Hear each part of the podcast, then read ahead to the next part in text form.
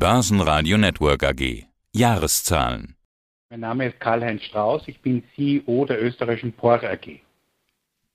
Das letzte Interview im Börsenradio hatte als Überschrift ein Zitat von Ihnen. Sie hatten gesagt, nach Wachstumsschmerzen und Covid, das Tal wird am Ende des Jahres durchschritten sein. Da schwingt ja schon mit, dass das Jahr 2020 nicht unbedingt Ihr Bestes war.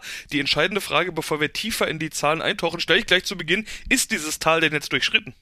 Also ich glaube schon. Wir sind im ersten Quartal 2020 eigentlich wie geplant sehr gut in das neue Jahr gestartet. Dann kam mit März sozusagen Covid, ein Virus, von dem niemand gedacht hat, dass er mit dieser Wucht und mit dieser Konsequenz in Europa einschlägt. Wir haben dann in Österreich Baustelleneinstellungen gehabt von sechs bis sieben Wochen. Viele Themen, die uns heute noch damit alle beschäftigen und uns viel mehr auseinandergesetzt haben. Und das hat eben dazu geführt, dass wir eben nicht das geplante Jahr abliefern konnten, was wir vorhatten, sondern das wird heuer passieren. Und jetzt nehmen wir doch noch ein paar Zahlen aus dem letzten Jahr. 51 Millionen Euro Vorsteuerverlust. Eine Dividende gibt es deshalb keine. 2019 gab es ja auch schon keine. Sie haben aber gleich angekündigt, dass bei Gewinn auch wieder was ausgeschüttet werden wird. Für 2021 erwarten wir wieder eine Dividende, habe ich gelesen. Also rechnen Sie auch wieder mit Gewinn. Das ist ja das, was man daraus eindeutig schließen kann. Wir haben ja im, im November letzten Jahres oder Oktober gesagt, dass wir ein negatives Ergebnis schreiben werden, dass wir aber die Bilanz stärken werden, dass wir in unserer Verschuldung sehr hart arbeiten. Das tun wir. Haben wir auch gesagt, wie immer haben wir das dann auch geliefert und deswegen sind die Zahlen heute so. Natürlich durch Covid, aber auch durch Reevaluierung von einigen Projekten, insbesondere Ingenieurbau Deutschland oder Tunnelbau oder das eine oder andere Projekt, haben wir eine neue Reevaluierung vorgenommen. Das hat dann letztendlich zu einem EBT-Ergebnis von minus 50 Millionen geführt. Aber wir haben unsere Bilanz gestärkt. Wir haben von 16,5 sind wir wieder auf 18,5 Prozent Eigenkapitalquote hinaufgegangen. Wir werden auch 2021 in Richtung 20 Prozent gehen. Und wir haben auch unsere Nettoverschuldung um über 200, fast 300 Millionen äh, Euro verbessert auf minus 135 Millionen Net Debt. Ja, ich glaube, das ist auch eine gute Leistung. Wir haben an unserer Bilanz gearbeitet, die Bilanzsumme ist nach unten gegangen. Wir haben das Working Capital neu restrukturiert, aufgebaut. Also ich glaube, wir haben bei all den Schwierigkeiten trotz Covid gut reagiert. Wir sind das POR das meistgetestete Unternehmen Österreichs. Wir testen pro Woche zwischen 7.000 und 8.000 unserer Kollegen und Kolleginnen, jede Woche ein bis zweimal in Österreich. Das heißt, wir haben auch in ganz Europa natürlich Covid-Infizierte, leider auch Tote im Unternehmen, aber wir haben sicher eine der geringsten Ansteckungsquoten, obwohl auf unseren Baustellen in Österreich heuer unter Volldampf gearbeitet wird. Ihr Hauptproblem war die Corona-Pandemie, Betriebsunterbrechungen, Projektverschiebungen, Reisebeschränkungen, Lockdowns, Ausfälle von Subunternehmen. Aber Sie haben ja gerade gesagt, dass Sie die Ärmel hochgekrempelt haben und diese ganzen Pandemie-Schwierigkeiten angegangen sind. Wir haben gerade im Vorgespräch schon ganz kurz über Teststrategien gesprochen. Sind denn die Probleme, die Hauptprobleme der Pandemie vorbei, obwohl die Pandemie noch nicht vorbei ist? Wie sehr haben Sie dieses ganze Corona-Thema im Griff? Also ich glaube, dass wir eigentlich gut auf Corona reagiert haben. Warum es uns wirtschaftlich so stark getroffen hat, ist natürlich, dass unser Hauptmarkt Österreich, der 45 Prozent unserer Gesamtleistung verantwortet, da hatten wir fünf bis sechs Wochen bei 80 Prozent aller Baustellen einen Stillstand. Das ist unsere Cash Cow. Dort wird der meiste Deckungsbeitrag erwirtschaftet und deswegen ist auch die Leistung ja, auf 5,2 Milliarden Euro gesunken von ca. 5,6 Milliarden. Das führt natürlich dazu, dass der Deckungsbeitrag nicht da ist, gewisse Erträge und dann haben wir natürlich auch Kosten durch Covid, durch Reisebeschränkungen, Einreiseverbote. Natürlich waren Baustellen, konnten nicht mehr bestellt werden, weil Rohstoffe nicht da waren, weil etc. Und diese Kosten haben eben zu diesem Verlust geführt, aber wir haben wirklich im letzten Jahr schon in der, im zweiten Halbjahr gut reagiert. Wir haben Testteams, wir haben viele Dinge auch bei unserem Programm Board 2025 eigentlich sehr beschleunigt. Covid hat eben auch was Gutes. Wenn man schon von dieser Pandemie was Gutes sehen kann, ja, dann kann man insofern sehen, man hat genau gemerkt im Unternehmen, was brauche ich wirklich und alles, was ist alles nice to have. Das heißt, wir haben unsere Organisationsstruktur gestraft, mehr direkte Verantwortung auch vom Vorstand von den Geschäftsführern der Länder, unserer sieben Heimmärkte und zwei Projektmärkte. Wir haben die Märkte genau beobachtet. Wir haben genau geschaut bei uns in einer sogenannten Heatmap, welche Bereiche im Unternehmen sind nachhaltig verlustträchtig, welche sind positiv. Die verlustträchtigen haben wir geschlossen, verkauft oder anderwertig aufgelöst. Da haben wir viel gemacht. Wir haben striktes geschaut, dass wir unsere Kosten und so weiter im Griff haben. Wir haben die Liquidität gesichert. Der Konzern hat ja rund eine Milliarde Liquidität vorhanden, was auch sehr wichtig ist. Also ich glaube, wir haben viel gemacht. Und unser Einsparungsprogramm vor 2025, wo wir nachhaltig ab 2022 nachhaltige Kosteneinsparungen von 40 bis 50 Millionen Euro identifiziert haben, die werden jetzt konsequent umgesetzt und werden sich auch positiv auf unsere Zahlen auswirken.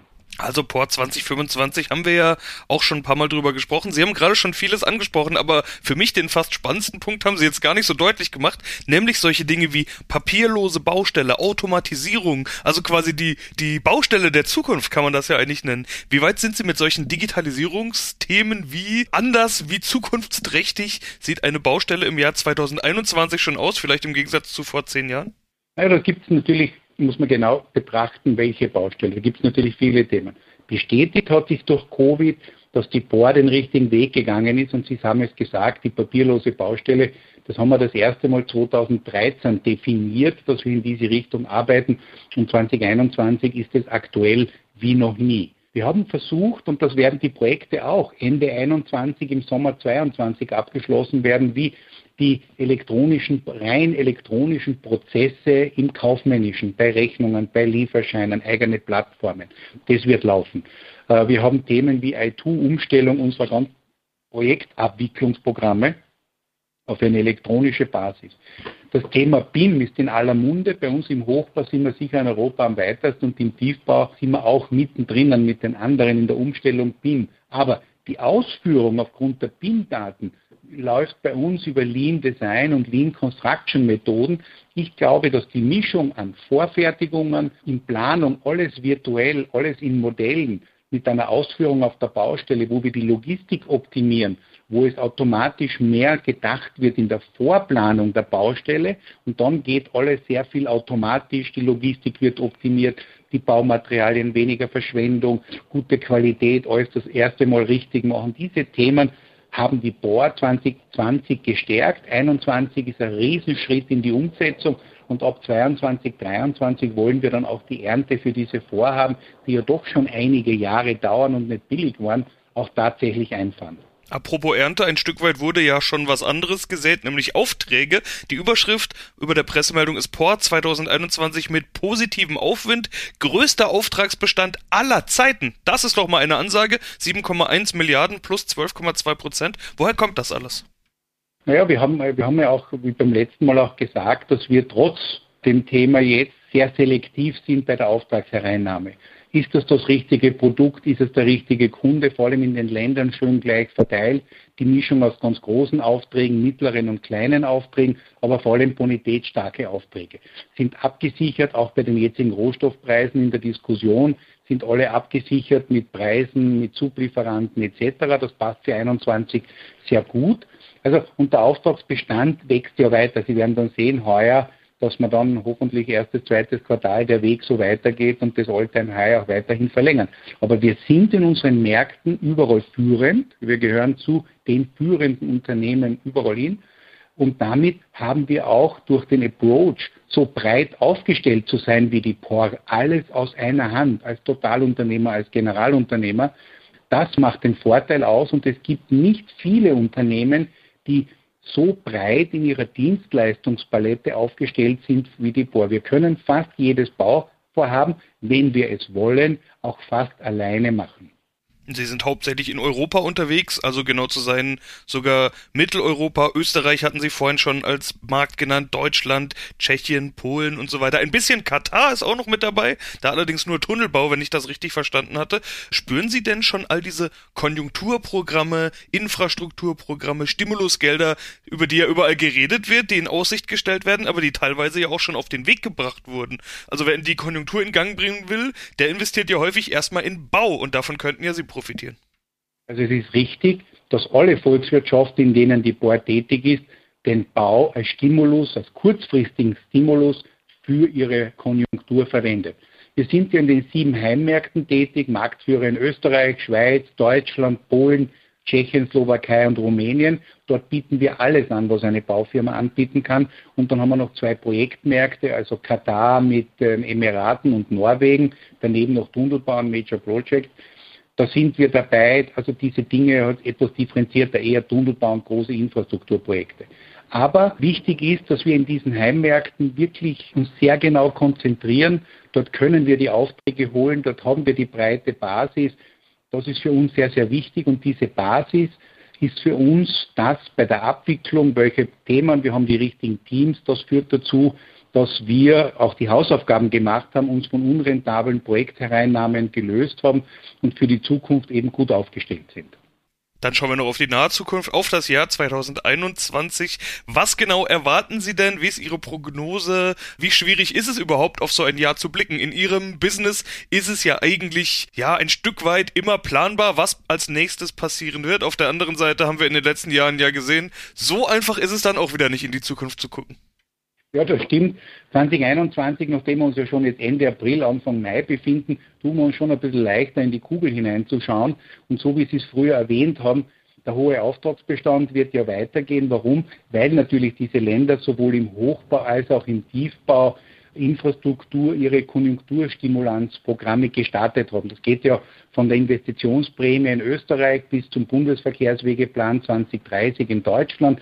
Schweiz, Polen, Kohäsionsprogramme, EU, das wird so weitergehen. Ja, das glaube ich gerne. Und für 2021 haben wir eine, eine Vorausschau, dass wir ungefähr 5,3 bis 5,5 Milliarden Umsatz oder Betriebsleistung machen werden, also deutliches Wachstum gegenüber 2020. Wir werden ein positives Ergebnis von mit einer Marge von circa 1,3 bis 1,5 Prozent abgeben. Wir werden die Nettoverschuldung weiter reduzieren ich glaube, wir sind auf einem guten Weg und wenn alles so weitergeht, wie sich jetzt abzeichnet, ja, dann sind auch für die Bauindustrie gute Zeiten. Denn alle Trends und eben diese Konjunkturprogramme und all die großen Megatrends neben den kleinen Themen wie Nachhaltigkeit und so weiter, das bestätigt den Trend für die Bauindustrie und für das Baugewerbe innerhalb der nächsten drei bis fünf Jahre. Ich glaube, dass wir als gesamte Branche sehr spannenden Zeiten entgegengehen. Wir können sehr zuversichtlich sein. Und durch diese Streuung in Wachstumsmärkte, in denen die Pore ist, immer ein bisschen verschieden, aber doch als Gesamtes eine Einheit ist, stehen wir und wir die Hausaufgaben mittlerweile gemacht haben, steht eigentlich einer profitablen Zukunft nichts im Wege. Höchstens wir selber, wenn wir wieder einen Blödsinn machen. Aber das gehört auch dazu. Ja, dann wünsche ich dabei viel Erfolg. Wir schauen natürlich wie immer und verfolgen das, wie es weitergeht, Herr Strauß. Vielen Dank. Danke. Wiederhören. Börsenradio Network AG. Das Börsenradio.